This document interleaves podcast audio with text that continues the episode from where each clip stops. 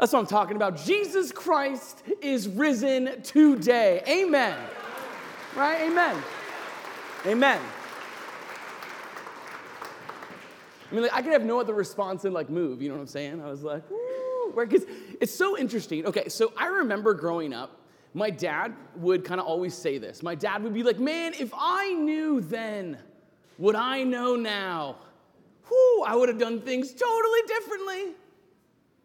Man, if I could have taken that knowledge that I know now and applied it when I was like younger, man, I would have experienced life differently. I wouldn't have worried about all these things. Man, I made things so much more difficult for myself. Man, if I could have just known what I know now. Sometimes we, we consider the Christian life uh, a murder mystery as if like we're trying to figure out what the end is as we're moving through life.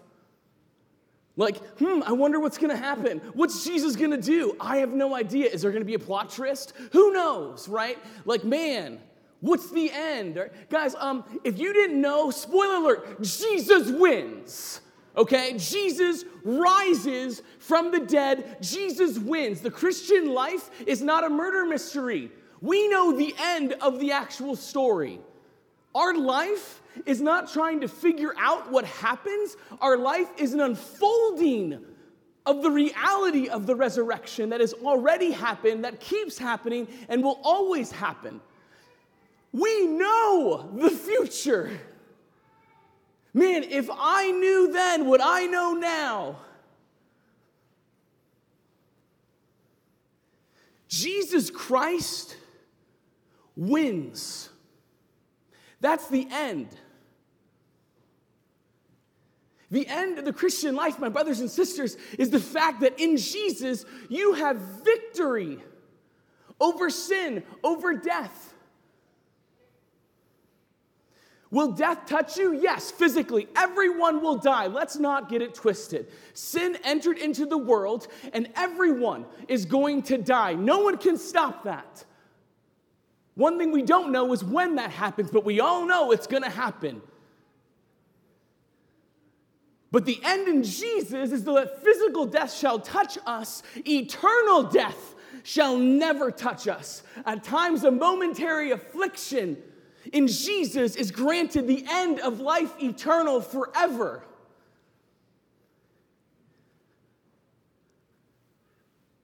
If Jesus didn't rise, then there is no hope and there is no point. Then death really has won over our lives and sin has won. And there's no point for us to actually be here. We know the end. And the end, my brothers and sisters, has to uh, orient, has to allow our lives to live in light of that end. We're not trying to figure it out. Jesus said, I'm making all things new. I draw good out of all things. He who lives in me and dies in me, I shall rise on the last day. He who believes in me, professes with their lips that I am Lord, shall be saved. These are not these are not these empty hopes, but these are true promises. The empty tomb is not a hope of eternal life, it's a promise of eternal life. It's a promise. The resurrection is a promise and a fulfillment of that promise. We will walk through a fallen world. Absolutely. You will experience difficulty. You will experience pain.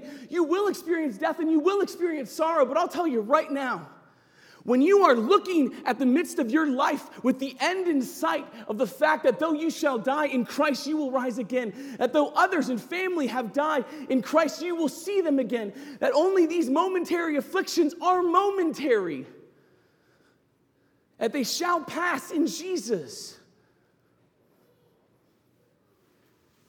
It changes the way you live your life.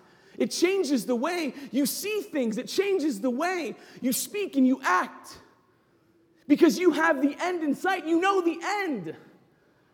And the living out is more of an adventure of what Jesus already did unfolding in your life.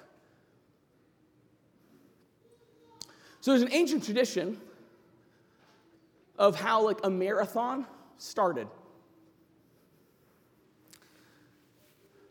So we had this messenger in Greece, right? So the Greeks were fighting the Persians. And the Greeks win this crazy battle. This crazy battle. And so here's his messenger. He goes from Marathon, Greece, and he runs 25 miles as fast as he could to get to Athens to be like, We won! We won! And the moment he says this, he dies. This messenger wasn't running to victory, he was running from a place of victory. He wasn't going somewhere to get victorious. He was running from the battle to which he already knew he won, and he was running these 25 miles of whatever's gonna happen, it doesn't matter. I'm running from a place of victory. I'm not running to victory. Christ, my brothers and sisters, has won, and the victory we run from, we're not going to victory, we live in victory. Everything we do has to be seen and ordered by the light of the victory of the resurrection. How can you have joy when it's difficult? Because Jesus rose from the dead. How can you at least have this joy in these situations? Because Jesus is going to draw good from it. That's what he said he's going to do. How can you do this when look at your past and all these sins and all these areas? My past has been redeemed by Jesus Christ. I know the resurrection is real because I've seen the empty tomb in my own life. The resurrection changes everything, even sin. And the ability for sin to destroy your relationship with Jesus has been changed. Before Jesus, before the resurrection, you have no hope. And in now your sin, when you fall and you sin in Jesus because he's been risen from the dead, he can transform, forgive your sin, and raise you to new life.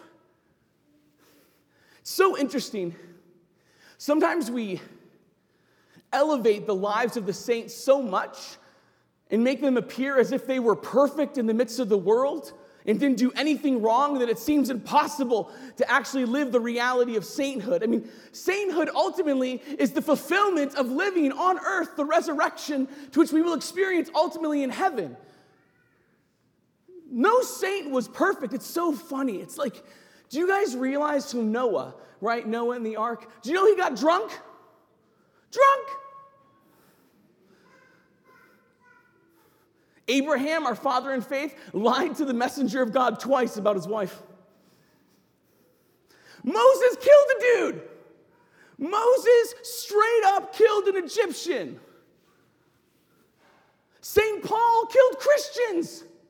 St. Paul, an apostle of Jesus Christ, who wrote a third of the New Testament, killed Christians. Peter, denied Jesus three times.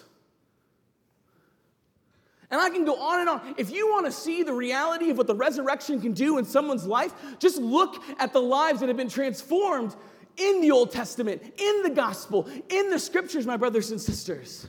Because the empty tomb is real.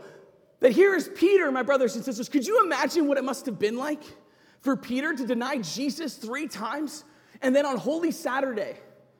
To go back to the upper room and knock on the door and have to like apologize to Mary? To like apologize? I mean, all the apostles besides John left. But yet it says at the resurrection story, they're all in the same room, in the upper room where they celebrated the Last Supper. They got to knock back on the door. I'm sorry I left your son. I'm sorry I betrayed him. And yet, here are these men, forgiven in Jesus, who betrayed him, who walked away from him, who wanted nothing to do with him, who were scared, who lived in fear, and they come back, received the forgiveness of Jesus, been raised to new life. And here are these men that continue to live in that truth. We're not defined by our past because what the resurrection has done. We're defined, my brothers and sisters, by the empty tomb. The empty tomb defines who we are and how we live our lives not the circumstances of our lives, not the reality of our sinfulness. No, Jesus changed everything. We live in a fallen world We live in a world where you will experience yourself do things that are not good. And yet, Jesus Christ, through his resurrection, if you so want, if you so choose, can raise you again to new life. Every time you experience God's forgiveness, it's a resurrection in your life. Because when we live in sin, we die. We go back to that tomb, and only Jesus can raise us to new life. And even in the midst of my sinfulness, my own sinfulness, I still am looking at the resurrection. Even in the midst of my difficulty, I'm still looking at the resurrection. That my suffering, my difficulty, whatever might be happening in this world, is not telling me what my God is doing, is not telling me the reality of what's happening. But the resurrection is. I'll tell you right now, I mean, the Lord absolutely is amazing. And I mean, the gift of forgiveness and the blessing that God gives in this world is incredible when you really live for Him. But I'll tell you right now, I don't want to stay here. And thanks be to Jesus Christ that I don't have to. It is a promise that right now I have a place in heaven waiting for me that one day in heaven, I'm gonna have the coolest resurrected body when that comes. I'm gonna be able to eat and walk through walls. Jesus did, so will I. Amen. Right? Like, I mean, this is the reality of yes, will I experience suffering? But it's like, oh, it's only momentary. Woo! One day, one day. Right? Uh, there's no crosses in heaven if you didn't know. Okay, I'll say that again. There's no crosses in heaven right? Your infirmities, your difficulties, your sufferings, all the reality of pain because of sin, because of a fallen world, doesn't exist because of what Jesus Christ has done this day and every day. The resurrection, my brothers and sisters, is continuous. It's not something that happened over 2,000 years ago. It happened 2,000 years ago. It happens today and it will happen again. Here's the end of the story Jesus won, Jesus wins, Jesus is going to win. What's going to happen? Jesus won. Jesus wins. Jesus is going to win.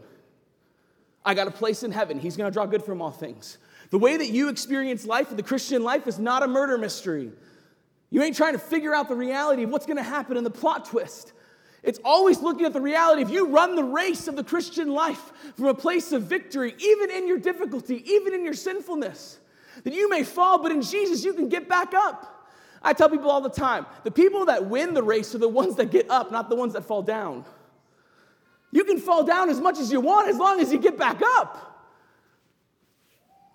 So many times, brothers and sisters, we forget the fact that Jesus is risen and we go back to the tomb and we focus on what brought us to the tomb and our past life and our past experiences and our difficulties and our shame. And yet, our past life needs to be seen in the reality of the resurrection that in Jesus, He can forgive, redeem, resurrect our lives, draw good from all things. This is the gift of Easter. It's not this one time reality, my brothers and sisters. Yes, we believe in a crucified but risen Lord. Jesus Christ is risen, He's never dying again. Death can't touch Him. Eternal death can't touch us in Jesus if we so choose. We need to begin to allow the end, the victory, the resurrection, the empty tomb to actually guide our lives. We have to live our life out with this end in mind. Jesus still rose. Jesus still rose. I'm suffering right now, but Jesus still rose. Don't elevate your suffering above the resurrection. Don't elevate your present circumstance above the resurrection, what God is gonna do, what God has promised you that He's gonna do. God is constantly resurrecting things in our lives. It's what He does, it's who He is. We will suffer. That's the reality. Don't think you won't. I tell people all the time if you want a comfortable life, do not choose Christianity. You should leave. It will be uncomfortable. I mean, that does not look comfortable.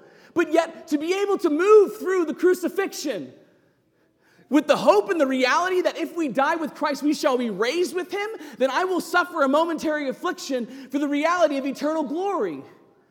It does not mean it's fun. No, suffering is not fun. But you know what? I can endure suffering a lot more knowing that there's a resurrection on the other side. Versus all there is is death. Versus all there is is darkness and despair and anxiety and fear. That's not the truth of the Christian life. We live in a world that's fallen, a world that's dark, a world that wants you to get focused on your sinfulness, that there is no hope. But we are a redeemed, resurrected people living in the midst of a fallen world. To rejoice, to proclaim that Jesus Christ is risen, not just today, but every day of our lives. My brothers and sisters, wherever you go through, allow your life to be formed by the resurrection. Allow it to be formed. Because whatever you're going through, that's not the end. There's more. That's not how your story ends. The Christian life ends in resurrection. It ends in meeting the Lord. It ends in eternal glory. It ends in being able to experience our Master, our God's joy in heaven. Life eternal. Don't be so fixed and focused on this world. This world's going away, and thanks be to God, I don't want to stay here. If anyone wants to stay here, then what has your life been like? No one wants to stay here. We shouldn't. And so we move through this world, my brothers and sisters, as a resurrected people. We move with the end in sight. That as St. Paul says, Oh, I run the race in victory. I'm not shadow boxing. I'm going for it. I'm living the truth of it. I'm absolutely giving my whole life because I know without a doubt that when I run the race of Jesus Christ, that these momentary afflictions shall be nothing for the eternal glory that I shall receive in Jesus on the last day. Our focus needs to be the resurrection, not just the suffering, not just the difficulty, not just the hardships, my brothers and sisters. Jesus Christ has been risen from the dead. He changed everything. He transformed everything. Your life has new meaning. Your life, God can draw good from in new ways. Do not elevate your crosses, your difficulties above the resurrection of Jesus Christ. Do not focus on your past and all those areas of sin and say that you're not worthy and say that you don't have the ability to experience God's goodness because of your sin. The resurrection destroyed that. Jesus has been risen from the dead and has changed everything in our lives and who we are. And we need to live in that truth. No matter whatever happens, my brothers and sisters, Jesus still wins. And if you want that, it's yours. It is yours in Jesus Christ. You don't have to guess anymore. You don't have to figure it all out. You don't have to be perfect. In Jesus, who is perfect, you have the victory. It's yours if you want it. Every single day, you may fall. You can have victory again by getting up and receiving forgiveness. You may not do all the right things. In Jesus, you can be made pure through His goodness and His forgiveness. In the resurrection, my brothers and sisters, life is changed. Everything is changed. And we need to live in that truth. Because this is the joy, the Easter joy that we can have in every single moment of our day. Because the resurrection didn't happen just over 2,000 years ago, but it's happening today. It's gonna happen tomorrow. It's gonna happen 20 years from now, and it's gonna happen with the last moment of existence on the midst of this earth. Because Jesus Christ has won, Jesus Christ wins, and Jesus Christ is always going to win. Amen.